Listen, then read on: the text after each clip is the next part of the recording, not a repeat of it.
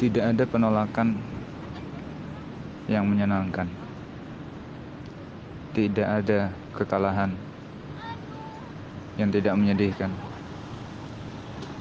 Tapi itu semua membuatmu belajar,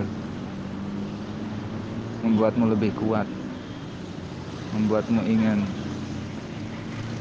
membalas